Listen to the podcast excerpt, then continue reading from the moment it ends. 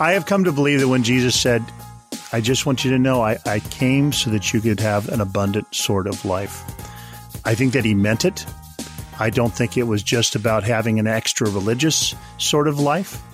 I think he meant that we could experience in communion with him a life that was deeply joyful, profoundly peaceful, and, a, and, and full of a sense of well being that was not measured by what's in your wallet or your garage or your closet. That actually it was far better than any kind of outwardly measurable good life, you know, that we, we talk about. Alan Fadling, my uh, my friend over the last couple of years, I want to thank you for suddenly and spontaneously coming on the Restoring the Soul podcast. Well, thanks for the invite. I always enjoy our visits. You are a prolific writer, and I know you have a, a book coming out in February. We're we're at the end of October 2023, and uh, mm. we're a week out from the terrorist attacks in Israel and the uh. Israeli response in Gaza, and we have no idea where that's going to go and what's yeah. going to happen. It's not a new conflict, obviously, but it has escalated in a way like never before. And oh, as a therapist, uh, I'm witnessing and seeing in the news and on social media that the world is even more anxious and more wringing its hands and therefore more distracted and numbing and angry than it has been over the last couple of years with the political divides. So yeah. you write a lot about slowing down, tending to the inner life, spiritual formation, and truly the core of everything you do is about being an apprentice to Jesus, being a disciple yeah. who is learning to live and follow the ways of Jesus. So, whether people are Christians, who I assume are the, the majority of our listeners, or whether they're for some reason not followers of Jesus, I want to just throw out a very obvious but simple idea to kind of talk around. And that is the life of Jesus was a non anxious life. The teachings of Jesus were how to live at peace deep within ourselves and how to live at peace with others by loving God and others with all of our heart. And I, I guess I want to just take seriously the teachings of Christ for this moment that we're in. Yeah. And not getting into uh, obvious you know things that are being talked about in the the media and in some Christian circles like eschatology and is this the Armageddon, but rather yeah. you know what what is happening inside of us and what in the world does the teaching of Jesus, the Rabbi, the man who raised from the dead, the man who is the Prince of Peace, what does that have to do with this current moment? You know, the first thing that comes to mind is think of the world into which Jesus comes it was not the most peaceful place. Yes, you could talk about a Pax Romana, right? You know, the peace of Rome. Well, yes and no. It's the peace of Rome. You know, if you're a Jew living in Israel, you're not experiencing a whole lot of uh, peace. It's a tense environment. And so Jesus comes into a world where peace is not all that easy to find. And he comes as the Prince of Peace. So any conversation about peace is not about disregarding or denying really hard, painful realities. It's simply about acknowledging that the greatness of God's peace is bigger than present realities. So you can have someone like Julian of Norwich who lives during the Black Plague, who lives during the 100 Years' War. Talk about all shall be well, and all shall be well and every manner of thing shall be well. Is that because Julian was just, uh, you know, pie in the sky, rose colored glasses? No, it was because she had a vision of a God that was so robust and real to her that it was realer than the surrounding realities of her century. As you talk about the times that Jesus was born into and then lived in, and some of that turbulence, um, I think about how Jesus was born and how King Herod wanted to and did genocide all the children under two. So his birth triggered because of the ruler of the time, triggered this genocide. We know about that with Moses, but we often forget that that happened at Jesus' birth. And so Mary and Joseph had to go through Egypt and go home by another way back to uh, back to Nazareth. So, as you refer to Julian of Norwich, I just finished uh, a small biography by Amy Frykholm uh, hmm. about Julian. Just compelling, and learned learned more about Julian than I have yet.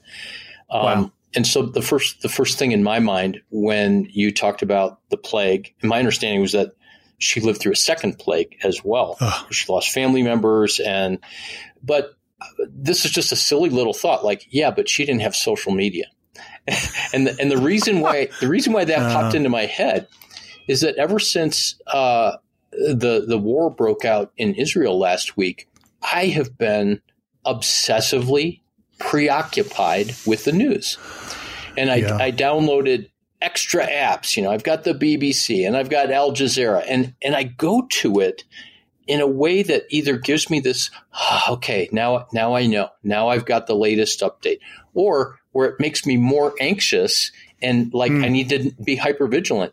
So I think that one of the things that that I'm witnessing in the midst of all shall be well and all manner of things shall be well is that it feels easier than ever to be distracted from my mm. inner world.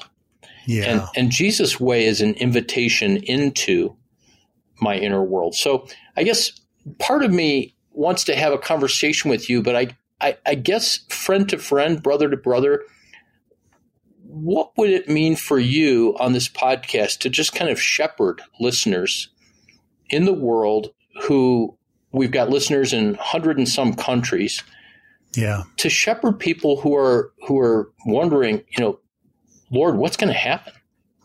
Yeah. Well, the answer to what is going to happen is we don't know, which is really uncomfortable.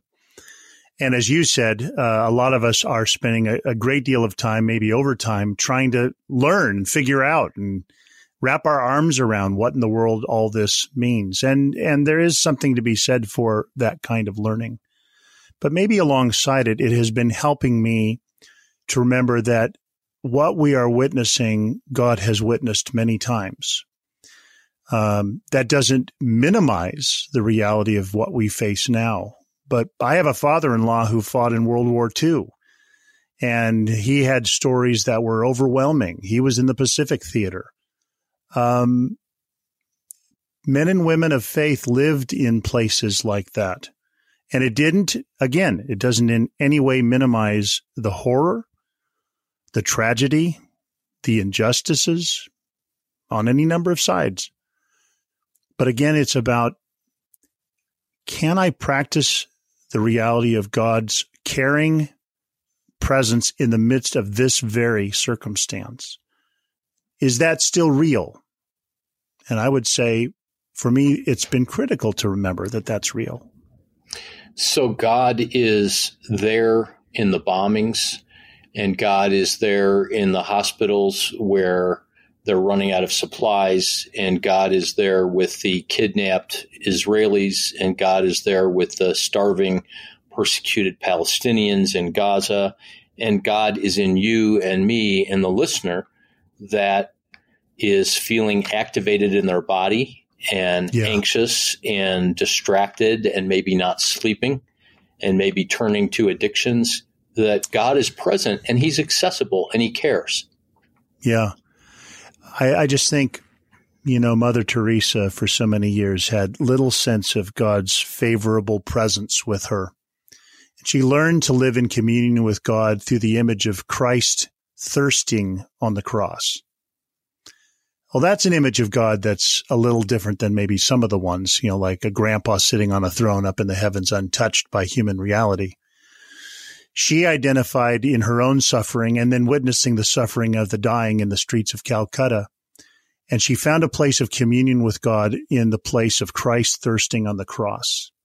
Sometimes we need an image of Christ crucified, Christ who suffers, God who suffers, God who is touched by human injustice, affected by, human injustice. We need a God who is not up above and beyond and untouched by these realities, but a God in Christ who comes to live in the very crosshairs of that reality. He is not unable to empathize with us, but the opposite. And I'm always reminded that it's not just that he lived 2,000 years ago and suffered and was tempted, but Jesus himself teaches that when we uh, go and tend to the sick and the dying and the imprisoned and the naked and the hungry and thirsty and tend to their needs, that we're doing it unto him. And I would like to believe, and I actually do believe, that therefore Mother Teresa called it Christ in distressing disguise that, yeah. that God was present and is present in our suffering. And therefore, that reality of the crucified Christ is somehow manifest in the, the, the suffering of people today. And in my mind, that's the only rational explanation for suffering and the goodness of God in the world. It's not just that God is on the side of suffering, but that he's in the suffering and co-suffers with us. And yeah, he that, is touched and that that is true uh, whether the suffering are believers or unbelievers. That's absolutely right. So again, it's in part it's uh, it's our image of a God in Christ who is, as you say, right in the middle, incarnated, infleshed, living right in the places of suffering. And so, uh, I, I had a mentor who would sometimes say, when you see a distressing scene, somehow see in that scene that Christ crucified is there too, as a witness. Um, he is again not sitting on some cushy throne in an uh, you know a nebulous heavens, but he is the God of peace who pays a great price for peace. You spent a lot of time with Dallas Willard when he was still alive, and um, mm. I remember him saying once that many of us believe in Christ, but that we don't believe Christ.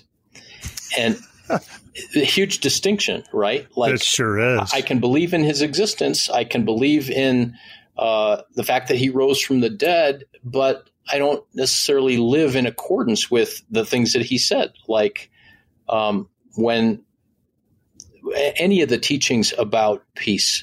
He, was the Prince of Peace, and he said to the to the storm, "Peace, be still." And he he he spoke uh, in the Sermon on the Mount about the birds of the air. Talk to me just in your own life, personally, but also pastorally, as you've traveled all around the world and taught the way of Jesus uh, to people. You're a Christian, but you've not been compelled by teaching about Christianity, you've been very intentional about teaching about the way of Jesus and inviting people yeah. to follow and live his way. Talk a little bit, just pastorally, about his teachings on peace, just saying more for those who need to be reminded and refreshed. Yeah, I was thinking actually just this morning of, of some very familiar lines for everyone who's read the Gospels at all that Jesus comes and he says to people who are weary and burdened, Come to me. Come to me and um, learn from me. You'll find that I am gentle and humble in spirit, and you will find rest for your souls. So Jesus speaks to us in our feeling overwhelmed. Jesus meets us in the place of profound weariness, feeling uh, attacked by the world that surrounds us. And as you said, it's not uh, believing in a Jesus who lived long, long ago in a land far, far away, but a Christ who is risen, who is by spirit among us, that whose way is a way of peace. He's a master, an absolute genius. That's one of the things I loved Dallas saying. You never met anybody smarter than Jesus. Would you like to talk to somebody about how to live a more peaceful life. You can't think of, I can't think of anyone I would rather speak with than Christ.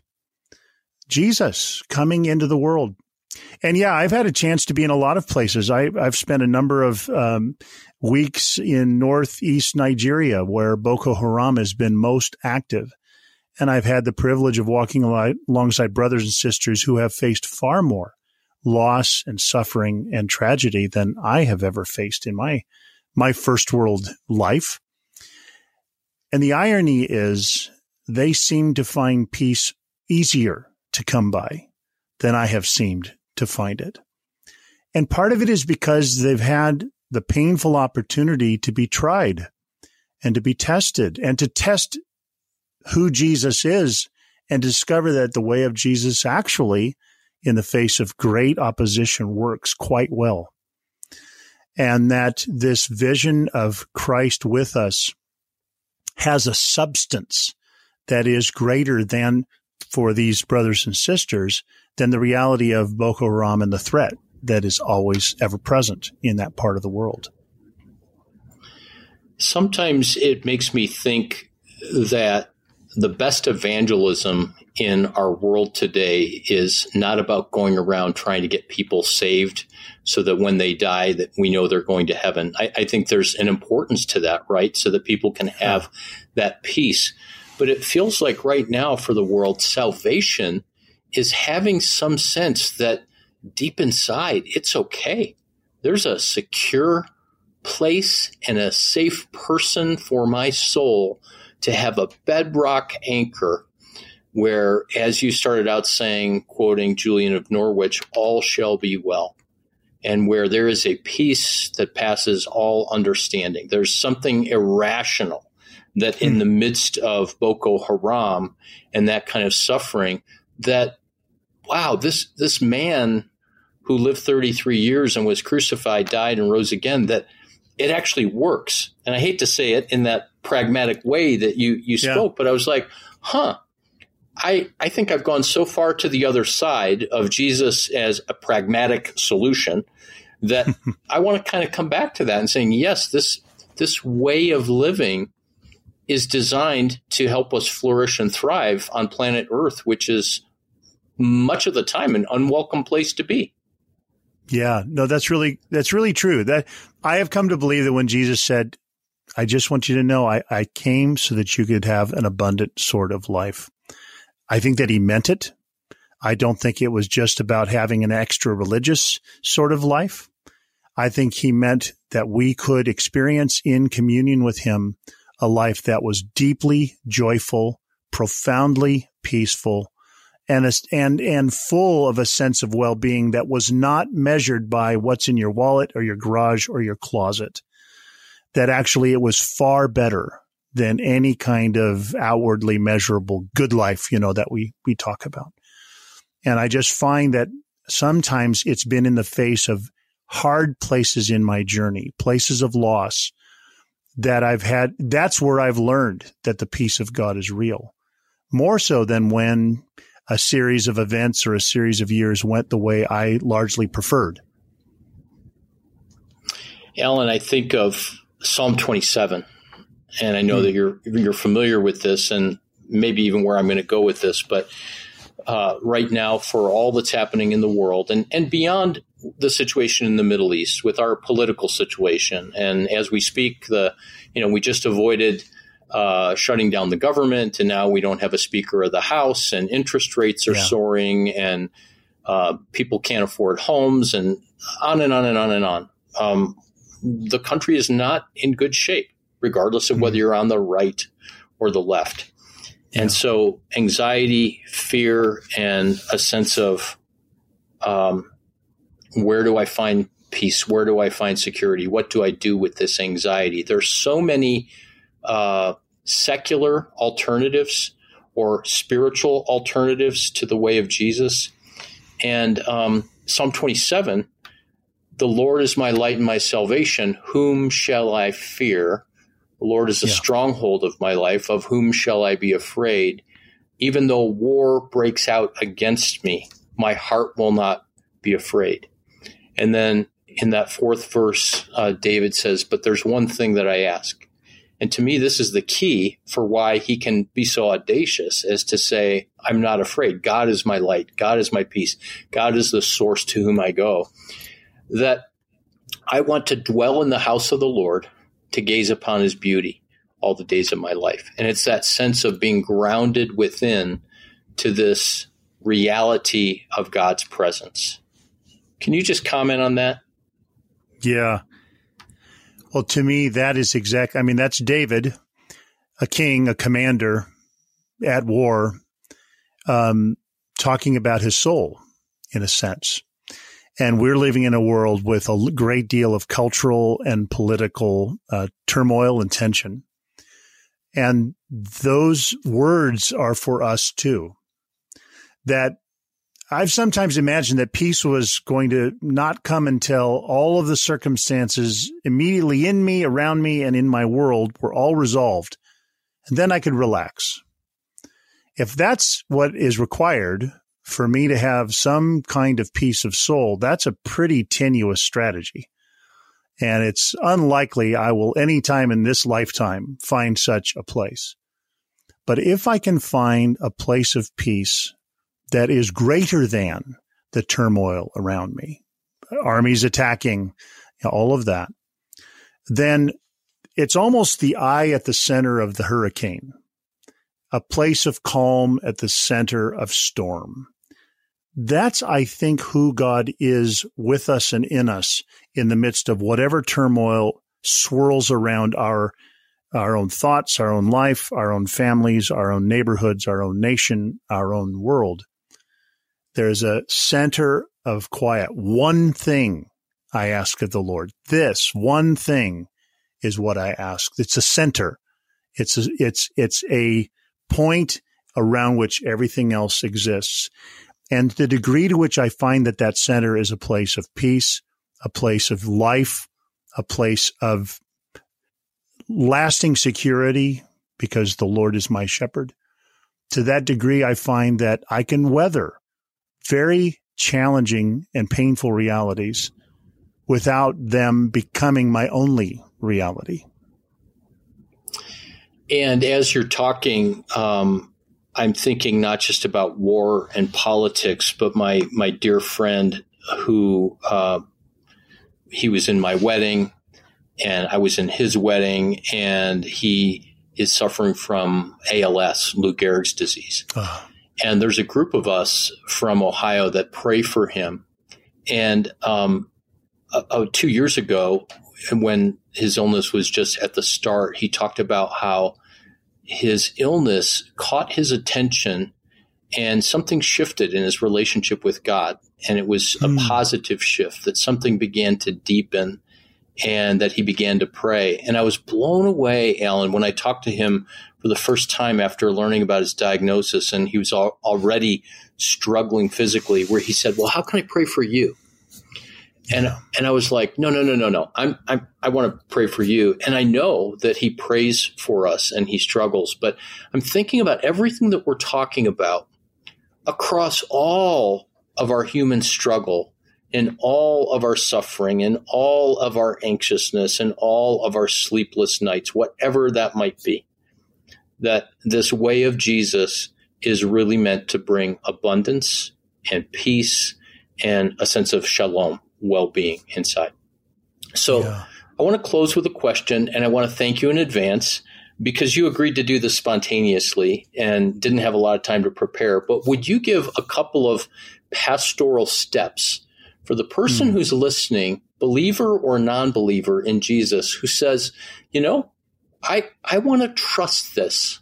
I actually want to maybe step into this Jesus' life in a little bit different way. And I want to trust what he said. And I want that peace in the midst of the world right now. What do you say? Yeah.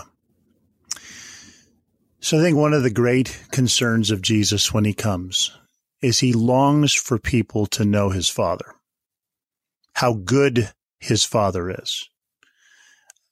And I think what I would say to someone who's willing to try a step who's willing to lean in, I would say talk to Jesus about the badness that you see.